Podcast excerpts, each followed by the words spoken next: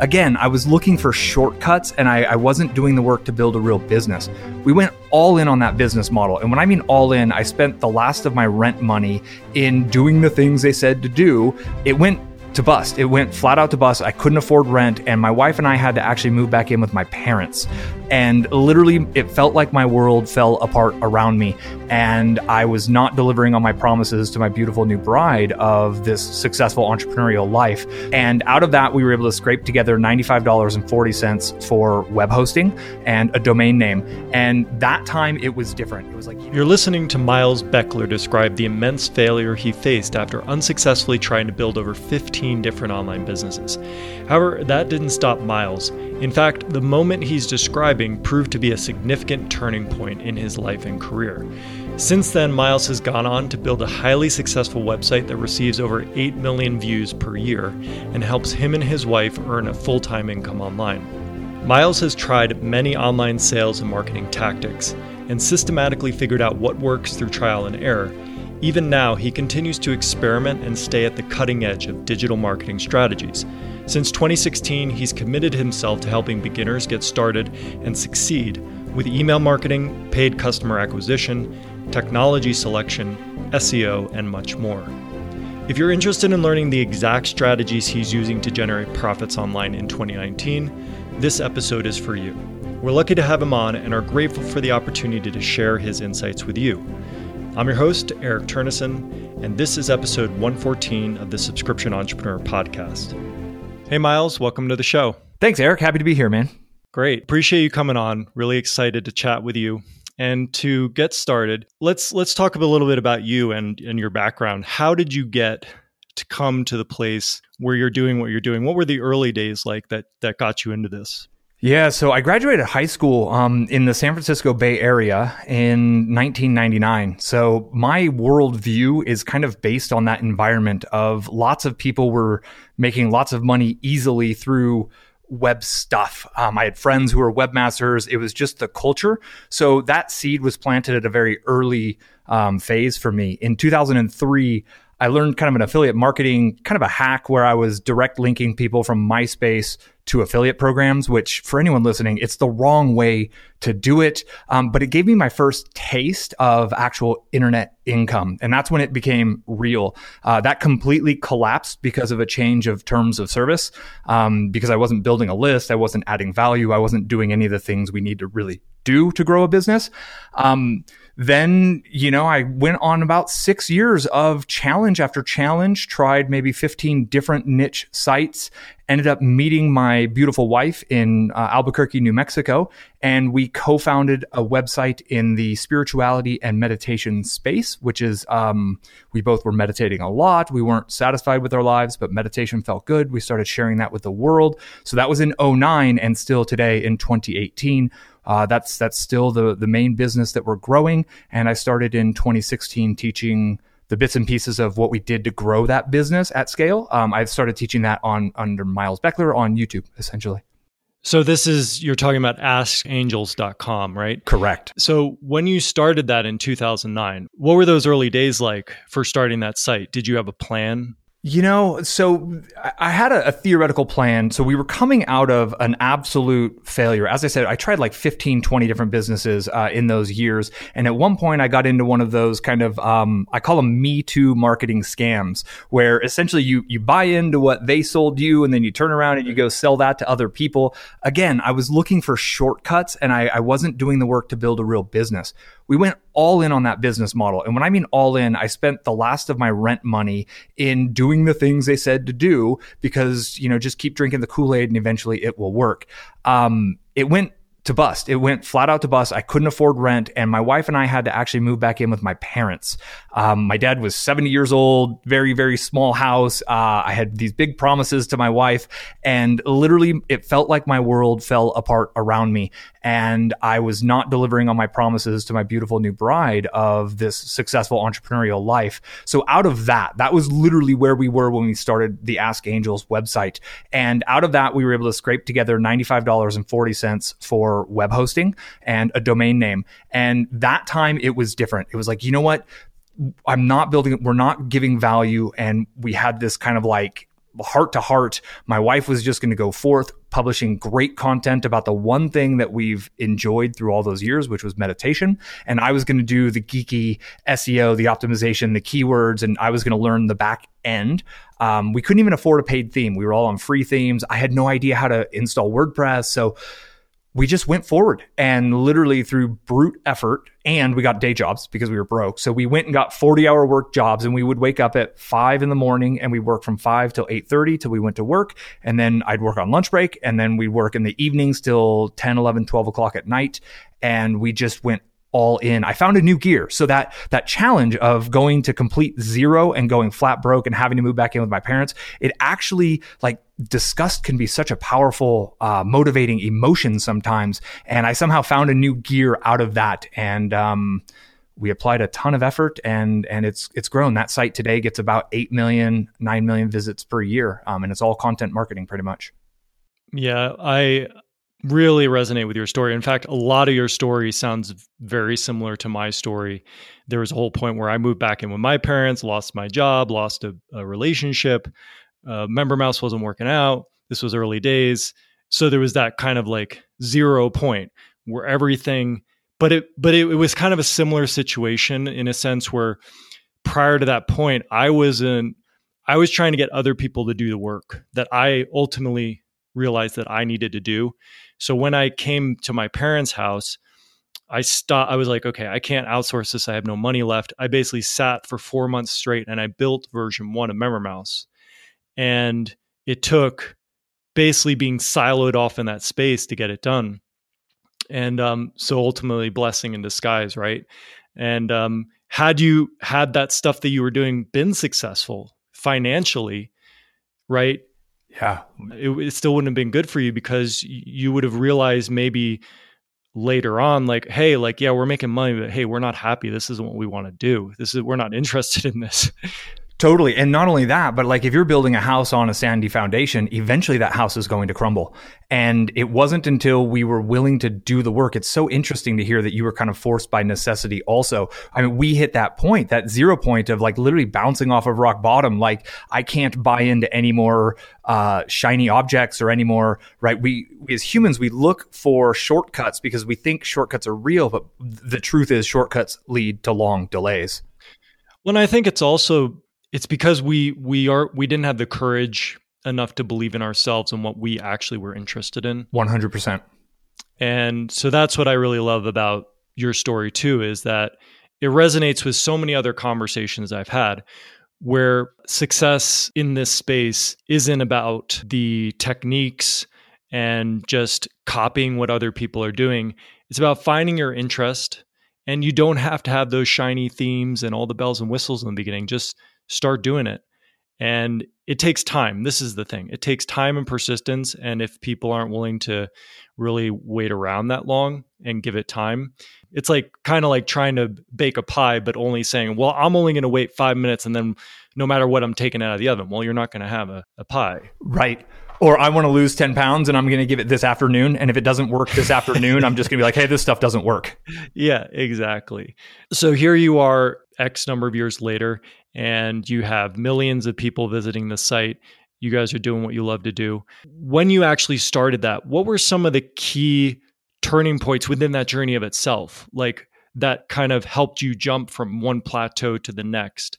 Yeah, and there there have been many of these like quantum leaps along the way. I think the first one was um, so through my failures in those years, I learned the basics of uh, keyword research and on page optimization. And when I say the basics, I mean the absolute basics of SEO. I taught my wife that at a very early phase. So when she went all in on content creation and she started with a 90 day challenge, which is what I teach people to do today, is publish one piece of content a day for 90 days. It's a brutal experience, but it it helps on so many levels. But anyways, when she did that, every single piece of content was focused on a specific keyword. So just that little tiny kind of insight or foresight to be focusing all of our attention on the keywords that people are searching. What that's done is it gave us now we're receiving the kind of like compounded benefits from all of those early years efforts plus what we're doing today. So that was phase one. And we, we were running full speed ahead for several years, just content, content, grow the list with an opt in, but just content, content, content. Then the next level up was when we ran our first funnel when we finally created a dedicated page that said, Would you like this free thing in exchange for your email address? And then that really started to scale the email list growth.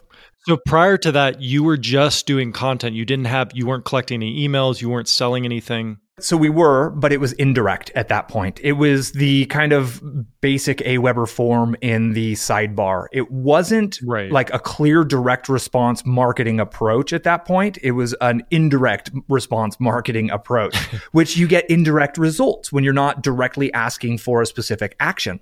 Um, so when we kind of siloed that out, we got the pop up thing going on on the on the blog content. We put the dedicated landing page, and then we tacked on a one time offer.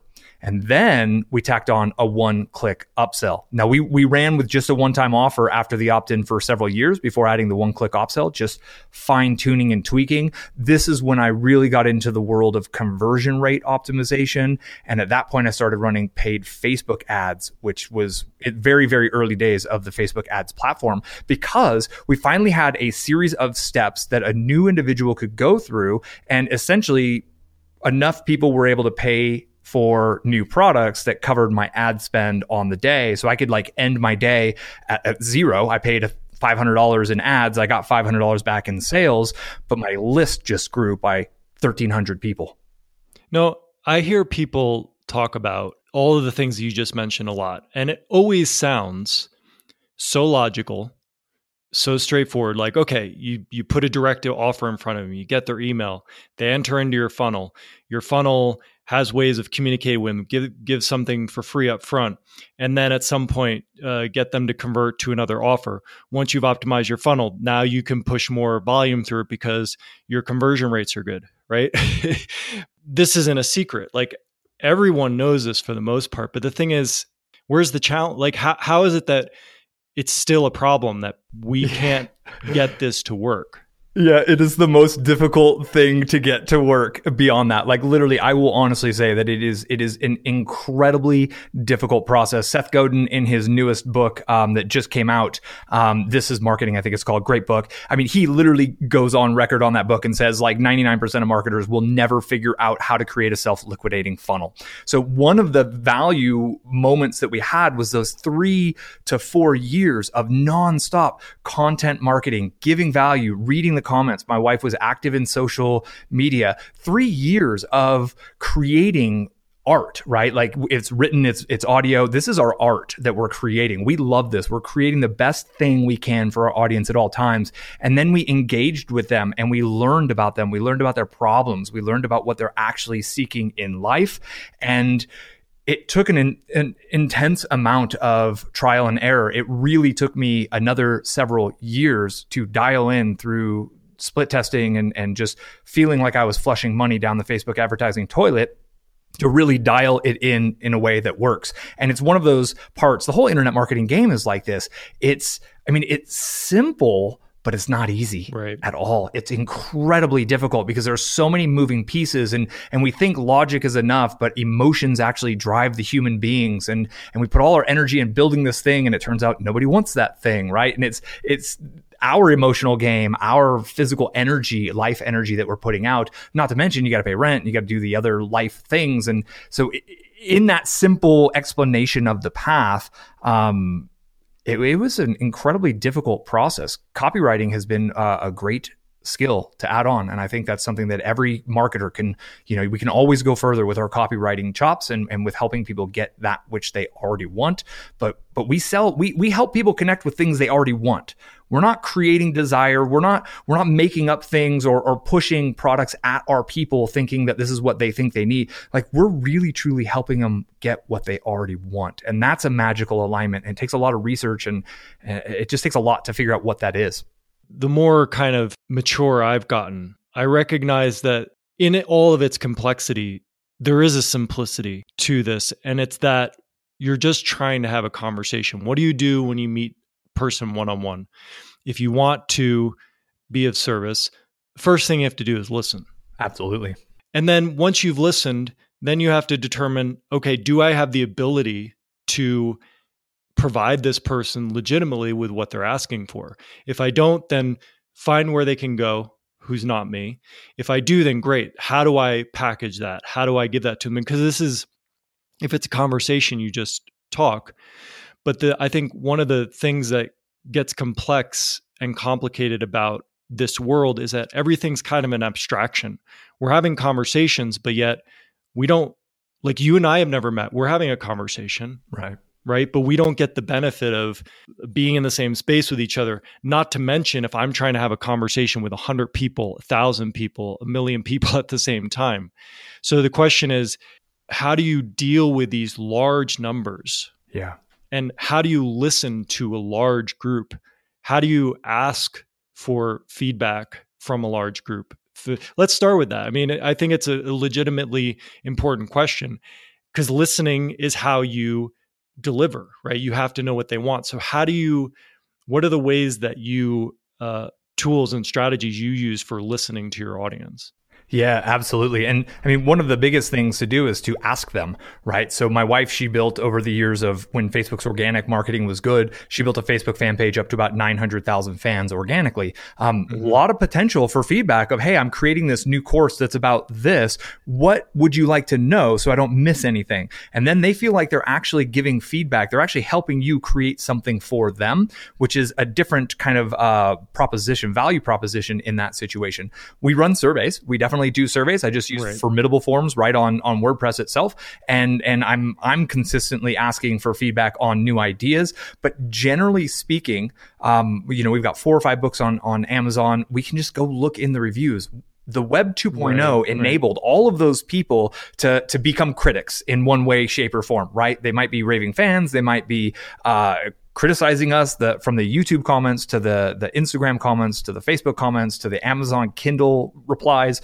It's pretty easy to find the passionate individuals and to find those things. It's more a process of being willing to take the time and to see that there's value in listening and to ultimately just invest in yourself in analyzing. And I think critical thought too, because we put out products that we thought this thing is gonna this is it. We we got it. Mm-hmm. this is our irresistible offer. Patting ourselves on the back before we ever launch right. it. And we launch it to just crickets and like nothing happens. So we've been humbled enough to realize that we actually don't know what they want and that kind of almost at all times it's a it's a constant process of engaging in that feedback loop.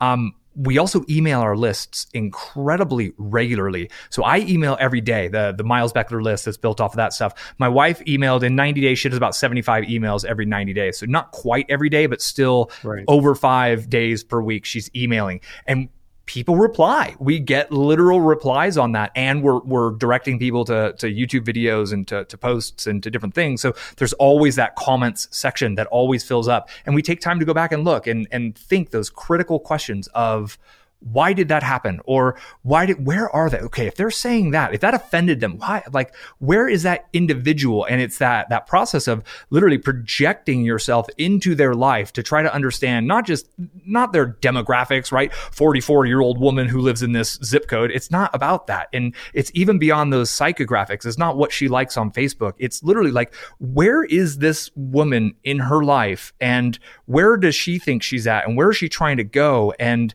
it's a lot of abstract thinking mixed with a ton of testing and you know the data on open rates and click-through rates and conversion rates that data paints a very very clear picture beyond what people are willing to say in uh, like a survey. You can ask people hey would you buy this? And they'll be like yeah i'd love to buy that in a survey. Then send them right. the sales page and see what they do with their credit card. That's the real data Right. And quick question How reliable are those open rate stats? Not very at all. And we're, we're actually running some really interesting tests. So her list is about 150,000, and, and there's new challenges that, that happen at that point with the volume of mails we're sending. Um, so the open rates are not at all. The click through rates are a bit better pieces of data. Um, but ultimately, it's it's that conversion rate. It's that that second step on once they they reach the the page where we control that analytics pixel and getting into our cart and and all those successive steps.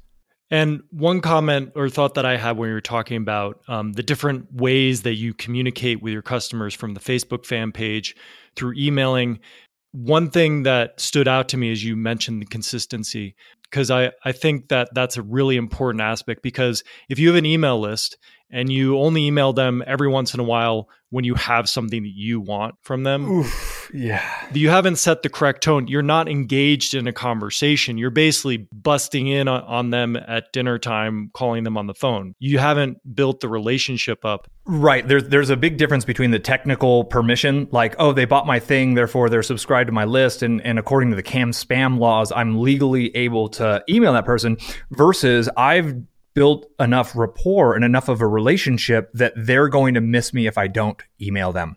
And that's real permission is when they actually look forward to your messaging. So one one tip I'm going to throw out there for everybody listening is when we know that we have a product coming up, we're like, okay, there's going to be a product we're going to launch next week. We start today, okay, where am I in my email sequence now? What story and stories are like so powerful. This is probably one of the other level ups that we've experienced is the power of stories.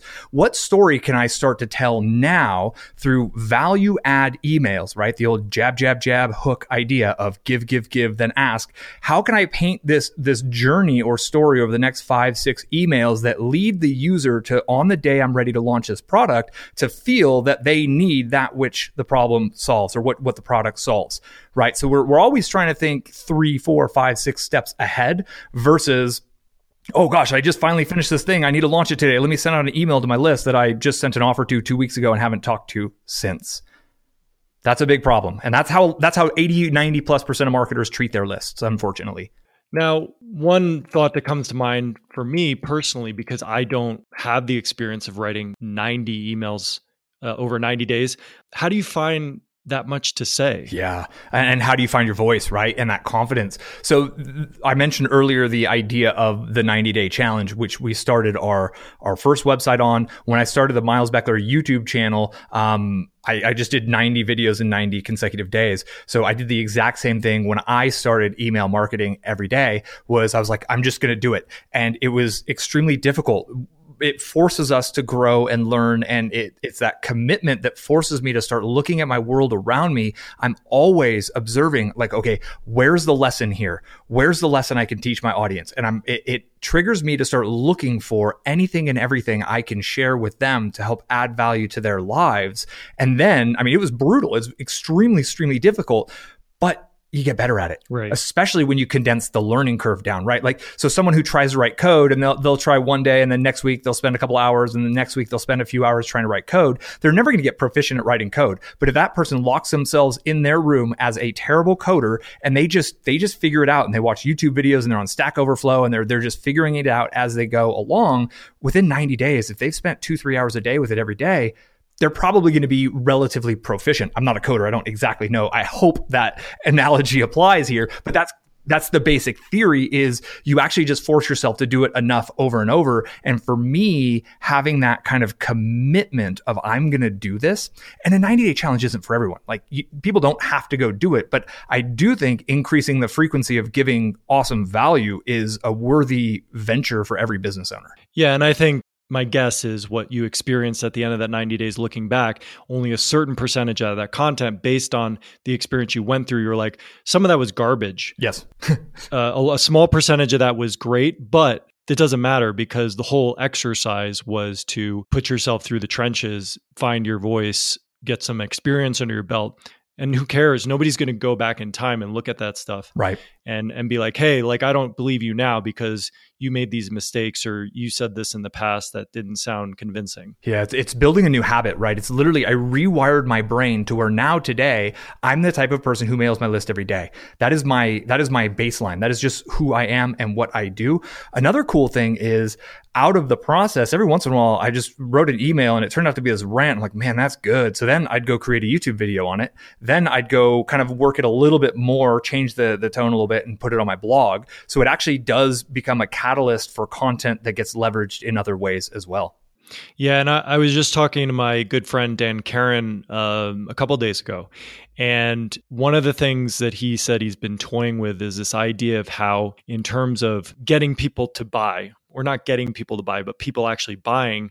It's kind of the right place, right time, right offer. One realization he had over his years of experience is when you're doing that content creation, because how do you get the right time? You may have the right offer, but if somebody's not ready for that offer, it's not going to fly. Right. But how do you get an off the right offer in front of the right person at the right time that's a very tricky question to solve. That's that's one of the main challenges a marketing person has to solve. Where are the channels that these people are going to come from? But the more content you produce each one of those pieces of content with the keywords that are in there and then the offers that are go along with it in the sidebar or the pop-up or whatever that increases all these different options all these different doors that people can enter through. They find you through searching for something they read your content. And now it's the right place right time for them. Absolutely. That frequency of being out there. And you know i had the fear and everyone has this fear when they start like man people are going to unsubscribe. Like i'm just going to annoy people. So one thing i've learned is most people they don't love the life that they're living. They're they're kind of com- in that world. They're commuters. They drive to a place they don't love. They have to work in a cubicle. They don't necessarily love that environment. So if you can be a spark of fun, enjoyment, inspiration, insight, an aha moment, and a, a positive voice in their day, they can start to live vicariously through you, and they actually grow to love. It's almost like a radio show bit, right? People listen to that same drive time radio personality every single day. They don't grow tired of that individual. Individual, they actually fall in love with that individual. And that's what we can do through this email marketing. One other thing is, you know, my open rates are 20, 30%, but it's a different 20 or 30%. And the people I reached today that opened my email today might very well be a totally different 20% of my audience that I reach tomorrow. So if you're mailing once every two weeks and you get a 30% open rate, well, every day I'm getting a different 30%. So every fourth day, I've almost touched just about everyone on my list. The numbers go down when you get as big as my wife's list at the 150,000. There's the law of large numbers does some goofy things. Um, but my list is like 8,000 subscribers and I'm literally able to kind of touch each of my subscribers once or twice every week this way way. And I try to let them know, you know, I, I, I really give a lot of value because I think in the internet marketing world, so many people are just trying to get, get, get. And I'm just that one guy who like, I'm gonna give you an insight. I'm gonna give you something funny, something fun. I'm gonna link to other people's videos, other people's podcasts. I'm just keeping them in, in tune with what I'm doing. And that's what leadership is, right? Leadership is like show people the right thing to do through your actions. Don't just tell them what to do. Like go actually dig the trench with them. Right, because the, what the other people are doing in internet marketing is what you were doing and not being satisfied with before you found Ask Angels. Bingo. You were doing the thing where you were just doing what somebody else was doing and then telling you to do, which is multi-level marketing, or it's basically like that. Totally. Another value, not being too concerned about people unsubscribing and stuff. The thing is, if you say what you really feel, then that increases the potential of the people who end up staying on your list being people who are actually interested in who you are right? Because there's only so long you can pretend like you're not who you are. Right. Chris Ducker wrote a book recently called Youpreneur. And that's one of the main things that he talks about. And one of the transformations he experienced in his life when he just like stopped pretending. Just because we're in business doesn't mean we're not people and we can't talk about anything. 100%. And I think honestly, um, I think people want that raw authenticity. Uh, so some of my best emails have been. I remember uh, I, I, actually blew up my wife's website like right as we emailed the launch. I tried to go change one thing. I, I messed everything up, and the, the cart went down. I think it was a 503 server error is all that displayed after we emailed 120,000 people saying go buy this thing that we've spent months creating for you. Oh man, everyone's done it, right? We've all been there. So I emailed that to my list. I was honest. I was like, I blew it up, and I did this whole long rant, and people replied with like I'm so glad to know I'm not the only person. And it's like uh, sometimes admitting our mistakes, admitting our faults, being real, people follow and buy from people they know, like, and trust. And no one trusts someone who's perfect because ain't nobody in this world perfect we all got flaws, so let's just get it out in the open. And that's an old school copywriting sales copy tactic as well. Admit a flaw about the product early in the sales letter, and and you kind of overcome the objection of they're just trying to make themselves sound perfect. Um, but it's it's just real life, and even with my YouTube videos, like they're pretty raw. I don't produce them. I don't do anything fancy. Like for the first 300 videos, it was literally my cell phone. And it wasn't even a new cell phone. It was just the cell phone I had on a little tripod. And I just went and I just shared what I was thinking. And there's something about that raw vulnerability that seems to be working better and better today. I think it's the Web 2.0 thing. I think it's because everybody's a critic and we can all review each other and discuss each other on social or Web 2.0 places. Well, I think it's also because there's just so much information yeah. out there. But what is the value of information? Its value is very little. What people really like is having relationships. Yeah if you can combine information and learning with relationship, then that's engaging. That's what people want. And um, I was listening, I'm not going to remember the name of a guest, but I was listening to one of Pat Flynn's podcasts. He was interviewing a podcaster and she was talking about her beginning experience with the podcast. And she's like, I just don't know if people are going to be interested in what I have to say. I mean, and plus, like everything I have to say, people have said before. And then somebody told her that, you know what, there's no new messages, just new messengers. And that really resonated with me because it's true. Like five people can say exactly the same thing to us, but one of those people will resonate with us personally. The yep. other four will resonate with other people personally. They may be saying the same thing, but the way that it's communicated and how it drives home and how it lands for somebody yep. is different. So it doesn't matter if informationally you're saying the same thing. It matters how you're saying it, who you are, and how you're communicating. And also to go one more step further or to kind of rewind and connect with what Dan Karen told you, it's the timing of that message too. Because sometimes we're not in a position to understand it fully. I'm working on challenge A, you're talking about challenge B, that just doesn't connect. But three weeks later, I might have overcome challenge A and now challenge B is staring me in the face. And whoever emails me that day with the solution I was looking for, now it clicks. So it, it is also a function of that, the timing of that message as well. But you're 100% true, 100% correct. Now, going back to when we were talking about the conversation and the strategy used for listening. Now, one of the fears that comes up with opening ourselves up to listening is when we do that, we open the door to praise, but we also open the door to criticism. Trolls. But that, that's my question. Let's talk about ego, right? How when you're opening yourself up like that to all of this spectrum, people with different beliefs, people maybe engaged in your content, giving you practical feedback, constructive criticism, and people who just like don't believe in what you're saying, having some sort of challenge in their life, and as a result, want to be a troll. But how do you sift through that stuff? How do you know what to pay attention to and what to listen to? Yeah.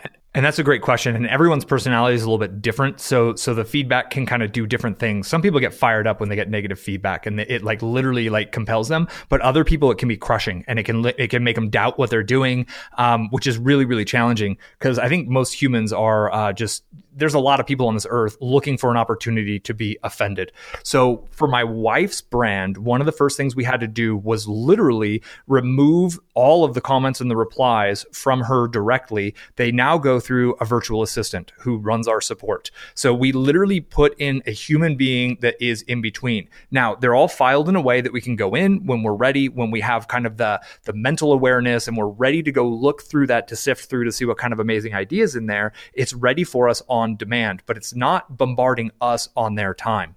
Yeah, I had to do that too with MemberMouse. Um, it gets really hard uh, when you know it's such a personal relationship with the product. Maybe what people are saying is just coming from a place of some specific challenge they're having in that day. Uh, they could have got cut off on the way home. Their boss yelled at them, and they're all fired. Like, and that's one of the things is you never know what people are going through in their life at that moment. So that's why kind of separating it completely. I personally have answered almost every single YouTube comment I've ever received in 450 videos in over two years. So that's that's literally to the tune of 10,000 individual answers from me. I and and YouTube is notorious for having the most trolls. So I use the block feature. I block specific phrases. I block individuals. I use that report as spam. I get them out uh, very, very, very quickly. Um, but still, man, I, you know, you get a refund, and it was somebody who who took a lot of your time, and all of a sudden they refund on right like first month. You're like, man, like it does affect us as human beings. And I really think that there are there's a personality type in this world that does great in customer support. So I think that's one of the best first places to go find a teammate. We found a great teammate in the Philippines. Uh, she is amazing. She does all kinds of other things for us, but but removing yourself from that support the moment that the finances make that possible. Uh, I was customer support for Melanie's brand for several years until until we had the cash flow that that made that possible. But um, you know, Seth Godin, uh, to to bring him up again, uh, he doesn't look at his Amazon reviews at all, and he hasn't for five years, and he had to stop. He turned off comments on his blog. He has written over seven thousand blogs on Seth on his blog, and he also, I think, I don't think he has a YouTube channel at all. So um, so he's just turned it off. Like I'm just not, I'm not interested in your feedback because there's that old adage of you know, if um, Henry Ford asked people what they wanted, they would have told him right. that they wanted a, a horse drawn buggy. Where's the horse? Yeah, where's the horse? Where's the buggy? Right. And he's like, no, no, no, I'm creating something new. And the same could go with Steve Jobs with the iPhone, right? If, if he asked people what they wanted, they never would have come up with that. And that's, that's innovation. But then there's iteration, right? So, so people's feedback is great for iteration, but it's not always great for the innovation phase. And I really think we all need to treat our content and what we're doing in the world as art. This this podcast is a form of art. Your willingness to take the time and put it, this is your art. So artists and the feedback and the critics, like it's so easy to be a critic, but all those critics, I look at them on YouTube, man, none of them have ever put out a video and they're trolling and they're telling me what I should be doing. And I look and they've never put out a video. They got zero subscribers and they're telling me what I should be doing because they're just going some through something in their life and yeah, we all have to find our ways to deal with that because it is a very real part of the process. Yeah, and I I 100% agree with you about everything being art. In fact, when I was the primary coder on MemberMouse, I took it to the level where I was very particular about the white space that I used when I was writing my classes. Nobody is ever going to see that. Yep. But it to me it makes a difference. I actually believe in all the software that I've written when you have clean things behind it. Everything has the intention built into it. Everything. And that comes through whether or not there's a something visual that somebody can engage with. And then you're talking about i really love that that um, statement that you made about innovation. Wait what was the second i word? Versus iteration. Yep. Yeah. And you know it made me think about your comment earlier about hey when the numbers get to 150000 on the email list something changes. And it's like hey maybe that's what happened with Seth Godin. Maybe there's a point at which the numbers get to a point where it's like, look, I I've learned enough. I've done my 90 day challenge. I've done my 10 year challenge where I've done this. I have a sense about things where I just need to put the content out. Yeah. And these things are a distraction. So I'm going to remove them. Now, going from there, when you get you because you talked about your product creation and how, you know, some of your products did really well, some of them met with crickets. Given the number of products you've released and the experience you've gained from those things, how do you approach your product creation different? Do you spend more time in, in the investigative phase and the asking phase? Yeah, so at this point on on the Ask Angels brand, we have we put ourselves on a very aggressive micro launch schedule, which I'll call it. So we put out new sessions, new MP3s, new courses on an extremely regular basis at minimum one new per month. And we've been doing this for several years. So through that process, we've, we've just seen through the feedback, through the actual sales data from the, I pulled my credit card out and purchased data, what works and what doesn't. So we at this point in that business have a very clear understanding of the types of things that work, the, the dates of the calendar. Cause for our people, the, the spirituality world, there there's certain dates on on the calendar that that just they work. So we create things on the dates that work, and we we slowly have just evolved our approach. Um, on the Miles Beckler brand, I did a lot of asking questions, of asking for surveys, asking for feedbacks. I would uh, email my list and ask them to go to do a survey on a standalone thing. On YouTube, I would make a YouTube video and I just ask them to comment in the comments below to get that feedback from them. Uh, anyone, it's kind of like where do you have an audience, a captive audience, and how can you get them to kind of give you their two cents right then and there versus trying to get my YouTube audience to go to a standalone landing page because that's off the platform that I met them on. And so in the early, early, early periods, we did a lot more uh, investigation and a lot more kind of asking of the questions to really try to identify what is this thing that you want. Um, but now, once you once you go through the cycles enough and you really get it, you you you pretty much get a clear path and then you that's that's ultimately the strategy the tactics to achieve the strategy we change a bunch but but that strategy that core strategy of we hit these dates throughout the year this is how we're going forth um, and then we built and offered a membership program, uh, since this is you know what the the kind of point of the podcast is that that people are just going to get everything we're ever going to do. We committed to this point. We actually didn't have anything in that membership program when we sold it. We wrote the letter, so it's that minimum viable product idea. Uh, we wrote the sales letter of you know we've found that these are the dates that are the most impacting that people like the most. So what we're going to do is if you want to just buy in for one monthly fee, you're going to get all of these things. It's going to save you 75% over the course of the year. We've had some members with us for four plus years now. That sounds great. And let's continue in this vein. Sure. You know, I love these practical things that you're talking about. And, you know, it's the new year. Uh, around this time, people are re looking at their business, what worked and what didn't in the past. And there's a particular segment of MemberMouse customers, and I imagine just people in general who are who are trying to start businesses, there's a particular segment that I, I want to address particularly because there's a certain set of customers who are on our top top line. They have no problems. They know what they're doing. They're going through the iterative process. They know what strategies to implement. There's a certain people on the low end who who just don't have what it takes. They don't they don't know what they want to do. They don't have the commitment. But then there's the middle section. And these people are the ones that I'm really interested in in providing some practical guidance to for this year. They have something that they're really interested in, that they're compelled by, and they want to share. Um, they may not be super familiar with all of the this world that we live in, but they want to release something to the world. So, what can we do what what are the things that they can do sure. to kind of get the ball rolling? Absolutely. So the the first place I would always look is what assets do you have? What have you already built? Right. Um, so specifically to get really, really tactical about that, do you have a customer list? Like, have they sold something? Because the the fastest and easiest way, generally, for most businesses to make more money is to go sell more things to your past customers. They already trust you enough. They've proven that to take out their credit card and buy something. So what's that next itch that they need to scratch?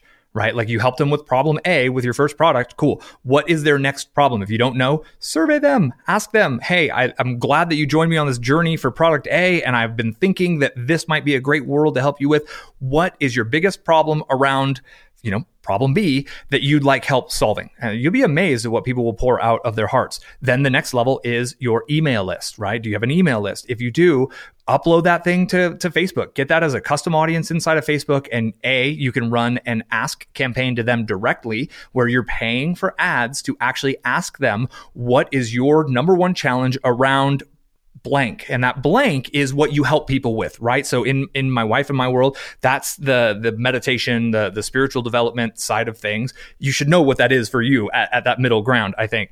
So you're literally asking them like leave me a comment below. And and some people it's almost a hesitation to like wow you want me to pay to run an ad to like not ask something not ask someone to buy something and you could, you could make a sales page with a minimum viable product idea, which I call that a minimum viable funnel. And you could, you could try to sell something that maybe you haven't created to get sales data on it, but it's a lot cheaper just to get an ask and to get an engagement on Facebook than it is to get them off of Facebook. And your conversion rate is probably going to be massive. And if you can get a hundred people, hundred people who have taken an action, so hundred leads or even a hundred past customers or, or both, if you can get a hundred people to tell you what their number one challenge is with if you're in the weight loss space, right, it, with that losing the holiday weight would be what I would go for right now. What's your number one challenge with losing those holiday 10 pounds right now? If you can get 100 people to tell you what their number one problem is, there, there it is. That's your course. Now you just need to organize the ideas. You need to put it into a structure. That is what you go create. That's your next product to send out to the world. And then obviously you have those audiences there that you can retarget to.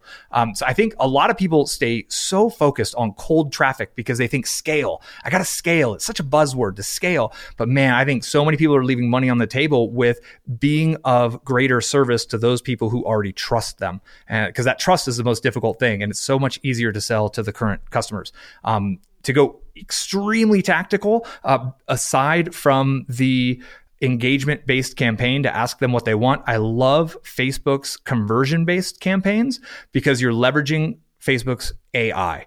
And Facebook's AI knows a lot about each and every one of us. They know who the buyers are. And when you work your ad campaign and your ad set built in a way that lets Facebook's AI run to find you your best people, that's really where I found amazing, amazing honey holes of, of leads and customers is through not putting too many parameters on like people go into Facebook and they're like, okay, I want people who make $150,000 a year and I want women who are 52 to 54. It's like, yeah, so does everybody else. Let Facebook's machine find who your best buyers are and then how do you minimize the number of steps on a conversion campaign? Um, there's something we're doing now that we're, we're in the testing phase of. It's called, well, it's like a, a one page funnel and you can do this with MemberMouse. It's where you actually put the sales content on the same page as the checkout process. It's generally above it. So what you do is the advertisement on Facebook is actually the sales message. So like my sales letter, it's a long copy ad. I'm talking 1500 words, sometimes more than that. Or you put your actual sales video Or you do your webinar as a Facebook live. You actually do it live and then you link them over to a checkout page that has the headline. It has that sales video built in. It's got your bullet points. It goes through the bare minimum things to get somebody ready to buy. And it's got the checkout below. And what you're doing is you're reducing the friction. They no longer have to go read a sales page and then click to get to your checkout page. It's all right there on one page. Set that up as a conversion based campaign and Facebook is tracking who makes it through that first page. You're only really paying for the people who click and people who click, they saw your pitch. They know it's a pitch, right? They know because they watched your webinar on Facebook or they read your entire sales messaging in that long ad. So they know that this is a product. So what you're doing is you're pre-qualifying people on Facebook first, and then you're offering them something to buy. Here's where this plan goes into turbo mode.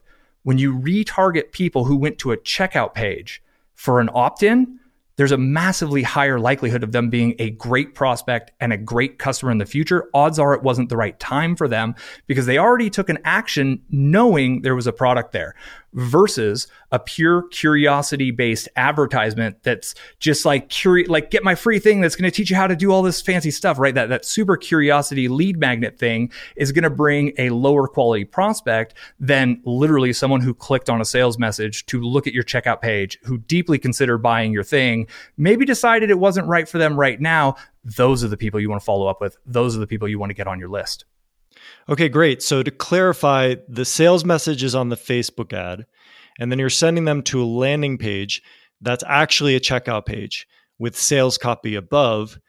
And then for those people who don't buy at that point, you're retargeting them on Facebook. Is that correct? Exactly, 100%. Okay, so for me, being a newbie to Facebook advertising, what does it actually mean to retarget them on Facebook and how do you do that? Right. So since you first met them on Facebook with your first ad, you know that they're they're a Facebook user. So it's obviously kind of better to go meet them where you met them the first time. You use a functionality in the ad system called the custom conversions. And what you do is you go create an audience that's a custom conversion that's based on people who reach your checkout page but don't reach your thank you page.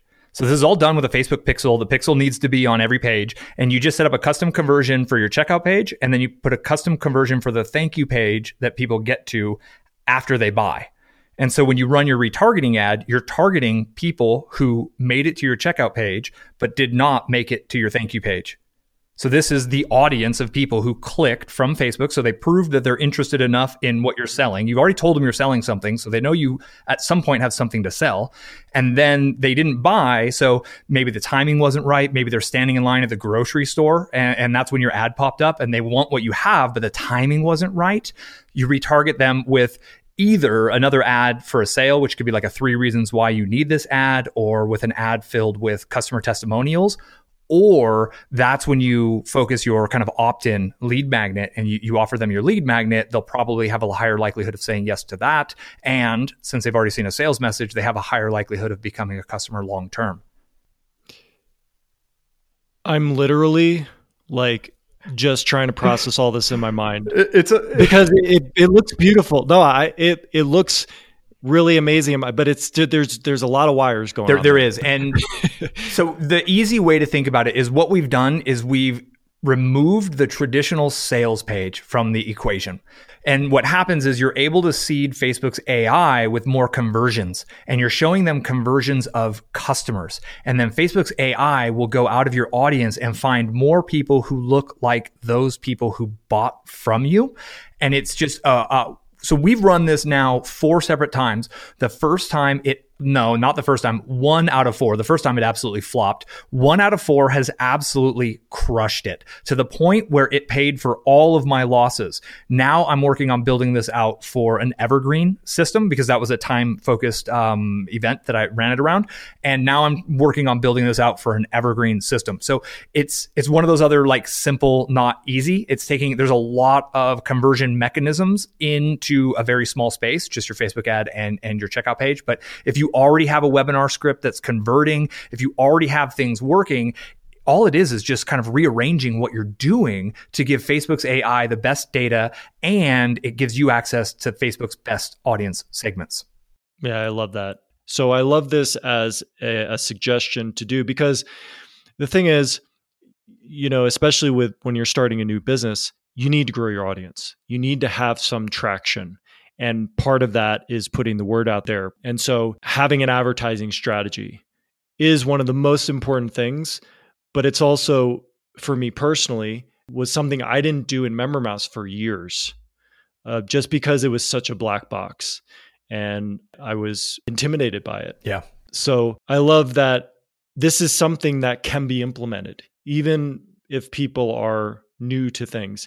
Now, one of the questions that comes up with talking anything about advertising is spend. Yeah. How do you manage that and make sure you don't get eaten alive? Totally. Um, all right. You got your notepad out because I've got a very specific way of going through this. I call it the $5 Facebook ad process.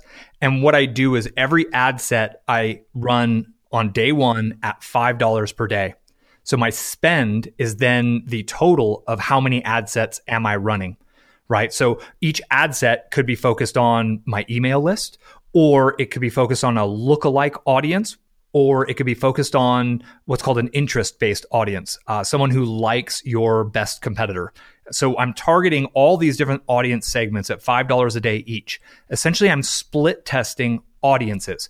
Then I monitor the data and which audiences are giving me the best cost per lead and the best cost per customer. These are my KPIs, my key performance indicators. I don't care about my CPMs, which is cost per thousand impressions. I don't care about my cost per click.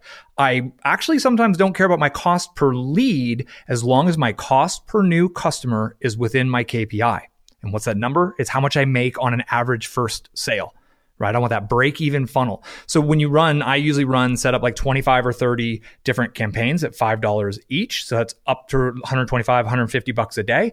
And then after day two or three, half of them, sometimes more than half, sometimes are proving not to be within my KPIs. So I turn them off. And the ones that are above my KPIs, like I'm getting 50% cost per lead, I'll double the ad spend on those. And the ones that are kind of break even, I just let them run. So it's a process of like refining and sorting them. I've got a video series that shows I, I, how I built the campaign and then I followed it for four weeks, logging in, kind of explaining this as I go. But it's really, we put our message out to a lot of different audiences that have a high likelihood of wanting what, wanting what we have.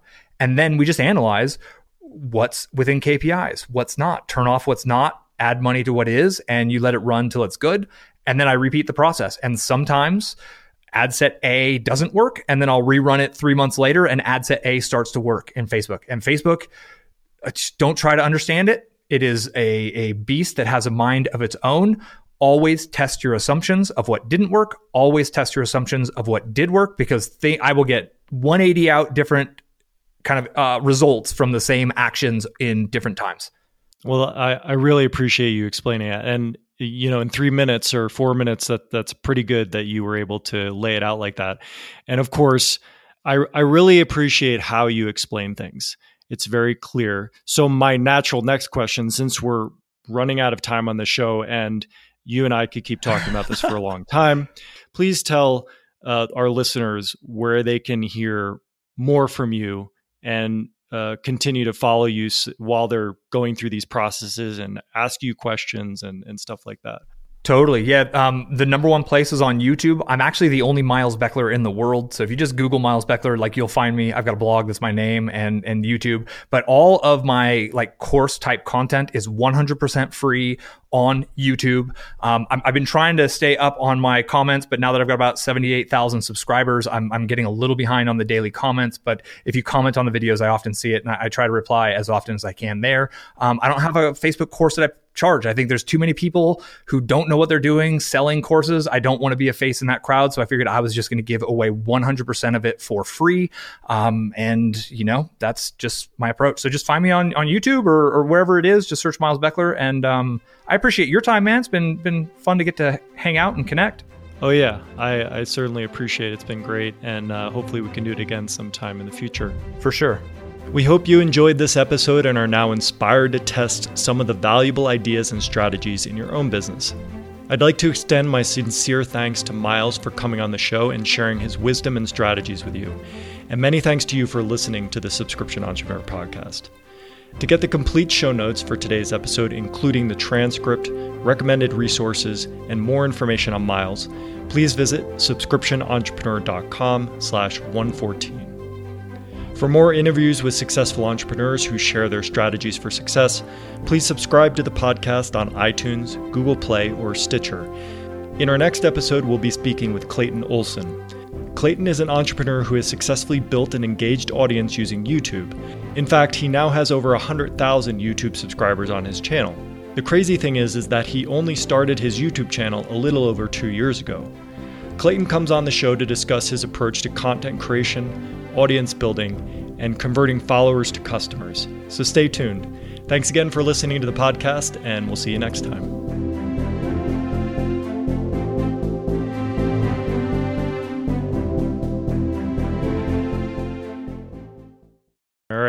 So we are back in business. do, do, do, do, dramatic piano. So to clarify, the sales message is okay, we're not going to do that.